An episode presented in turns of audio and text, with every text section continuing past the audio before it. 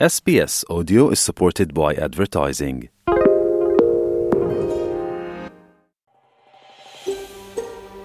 Unasikiliza idhaa ya Kiswahili ya SBS. Pata taarifa zaidi kupitia sbs.com.au mkwaju swahili. Na tutaendelea kuzungumza na baadhi ya wadau katika banda ambazo ziko katika tamasha ya Africultures mwaka 2023. Mmoja wao ni katika banda la la Kenya Jumpsuits. Atajitambulisha na kutueleza mengi zaidi kuhusu kile ambacho wanaonyesha na kazi ambazo wanafanya. Jina langu ni Wamboi.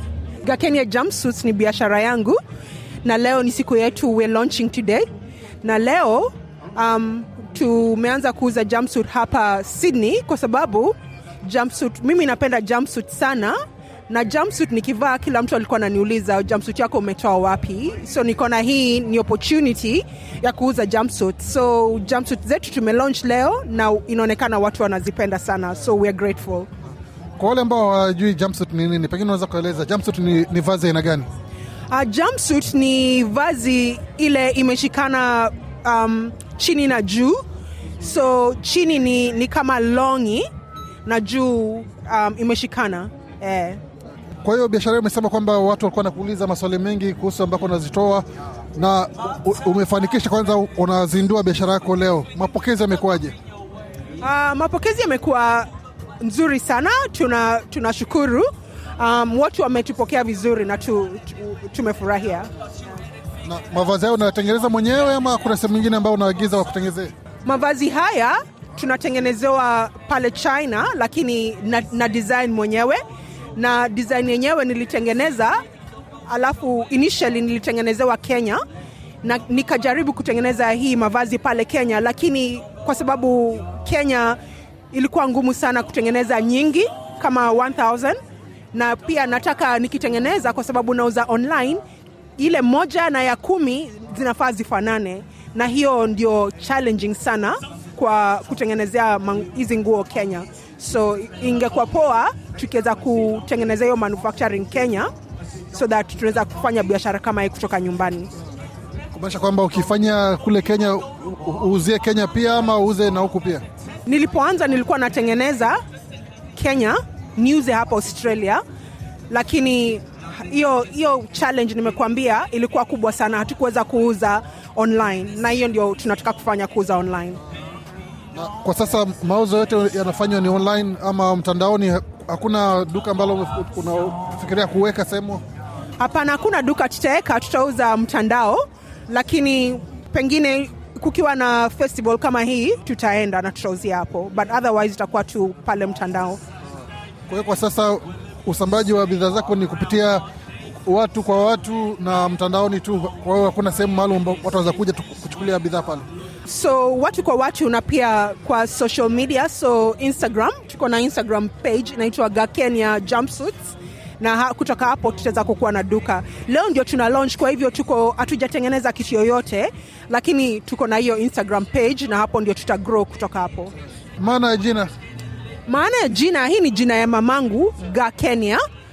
Um, na pia jina ya mtoto wangu kwa sababu ameitwa after mamangu. So ga kenya ni ya familia lakini pia kwa sababu tumetoka kenya ga kenya watu wanasema oh, umetoka kenya ga kenya pia ina, inafanya kazi umechezesha lugha kidogo pale. eh, kabisa Na malengo ni gani sasa? sasa malengo ni tutaendelea kukua tume launch leo na tutaendelea ku, ku launch uh, design zingine na tutauza mtandaoni eh. Kwa hiyo nisema lengo ni kwamba paje uwe katika yale maduka kama Westfields na kwingineko ambapo duka lako linakuwa tunaingia pale, ama tu utaishi tu mtandaoni? mtandaoni tu Eh. hatutaki duka ya kuingia tutauza kwa pale mtandaoni Hapo awali ulikuwa umezungumzia changamoto ya kutengene, ya kuzalisha hizi hizi nguo ama bidhaa. Changamoto gani zingine za kufanya biashara hapa Australia? sasa hivi naona kuna opportunities sana kuuza mtandaoni kwa hivyo um, naona watu wakiwa na na idea ukikuuza hiyo idea na ikue product ile unaweza kuuza mtandaoni hiyo ni vizuri kwa sababu utaweza kufikia watu wengi sana kushinda kuwa kwa duka moja yeah. Na ni kitu ambacho unaweza ukashauri watu wa- wa- kufanya kufanya biashara ama watu waendelee tu na ajira ambazo wanalipwa kila, kila wiki mbili? Mimi vile naona biashara ndio njia kwa sababu kufanyia mtu kazi kama uko na effort mingi na unajua kufanya kazi kwa nguvu hiyo effort yako unafanyia mtu mwingine. Kwa hivyo kama uko na energy na hiyo effort jifanyie kazi. Anza polepole pole na ujikuze kama unaweka bidii utajikuza utajikuza mwenyewe badala ya kukuza mtu mwingine. Na pia ukifanyia watu wengine kazi kuna mahali unafika hawezi kukulipa vile unafaa. Lakini kama ni biashara yako unaendelea kukua hakuna limit. Yeah. sema kwamba hatutaki kuona tena unavaa zile chanel na hizo- mavazi mengine. Sahizi ni kenya tu. Sasa ni gakenya tu lakini pia chanel nikiona ile inapenda si gakenya itaninunulia eh.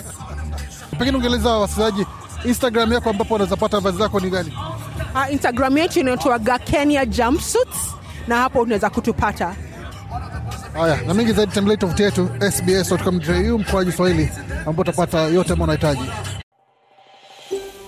Je, unataka kusikiliza taarifa zingine kama hizi? Sikiliza zilizorekodiwa kwenye Apple, Google, Spotify au popote pale unapozipata.